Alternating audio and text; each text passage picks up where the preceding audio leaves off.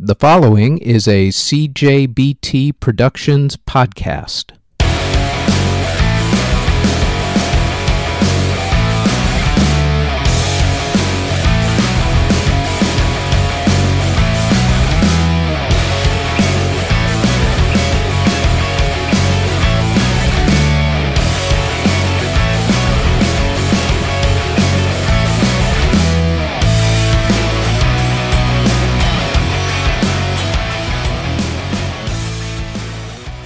This is the Music History Today podcast for Valentine's Day, February 14th. Happy Valentine's Day to one and all. On this date in 1931, Ted Lewis's original version of the song Just a Gigolo was released. In 1958, a report on CBS said that the country of Iran banned rock and roll because Iranian leaders said that it was both anti Islamic and unhealthy. Doctors had said at the time that moving your hips to music led to hip damage, hence the unhealthy part. In 1961, the Platters sued Mercury Records for unpaid royalties. In 1967, Aretha Franklin recorded the song Respect. In 1970, the Who recorded their Live at Leeds concert album. On the same day, DJ David Paul Mancuso hosted his first loft party, which was the unofficial start of disco. In 1972, the musical Grease premiered in New York City. On the same day, John Lennon and Yoko Ono started hosting the Mike Douglas TV show for one week. Also, on the exact same day, 1972, Steppenwolf broke up, at least the first time around.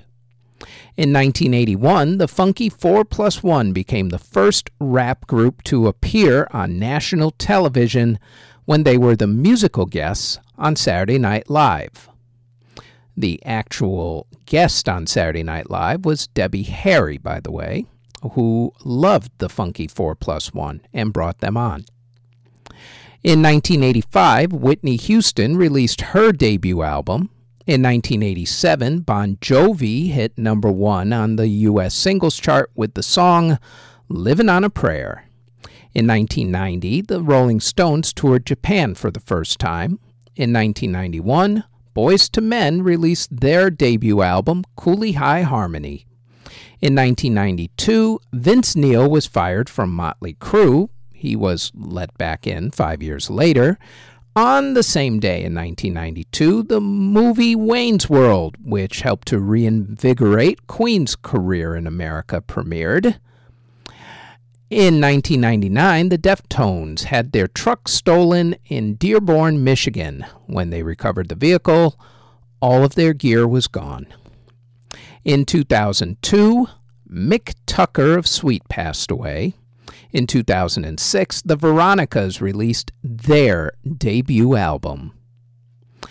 If you were born on Valentine's Day, congratulations. What better day could you have been born on, truthfully? But here's who you share a birthday with. DJ Mosimann, aka Quentin Mosimann, Rob Thomas of Matchbox 20, Phyllis McGuire of the McGuire Sisters, blues artist Magic Sam, Dwayne Wiggins of Tony! Toni! Toné!, opera singer Renee Fleming, musician Merl Saunders, saxophonist Maceo Parker, folk singer Eric Andersen, Denny Zager of Zager and Evans, country singer Razzy Bailey, Roger Fisher of Heart, the late great Tim Buckley, and Kenny Hyslop of Simple Minds. And that is it for the Music History Today podcast for Valentine's Day, February 14th. Thanks for listening. Audio engineering and editing, video editing, writing, narration, catering, basically everything is done by yours truly. You can find us on our website at cjbtproductions.com our podcast is on all of your favorite podcast providers, such as Apple Music, Google Podcasts, Castbox, etc., etc. Look for them all under Music History Today when you search for us there. If you would like to support this podcast, our paid OnlyFans can be found at onlyfans.com backslash music history today, and our Patreon can be found at patreon.com backslash music history today. We are also on Twitter at Music History Day, and you can find us on YouTube and Spotify. Just search for us under Music History Today. Thanks for listening.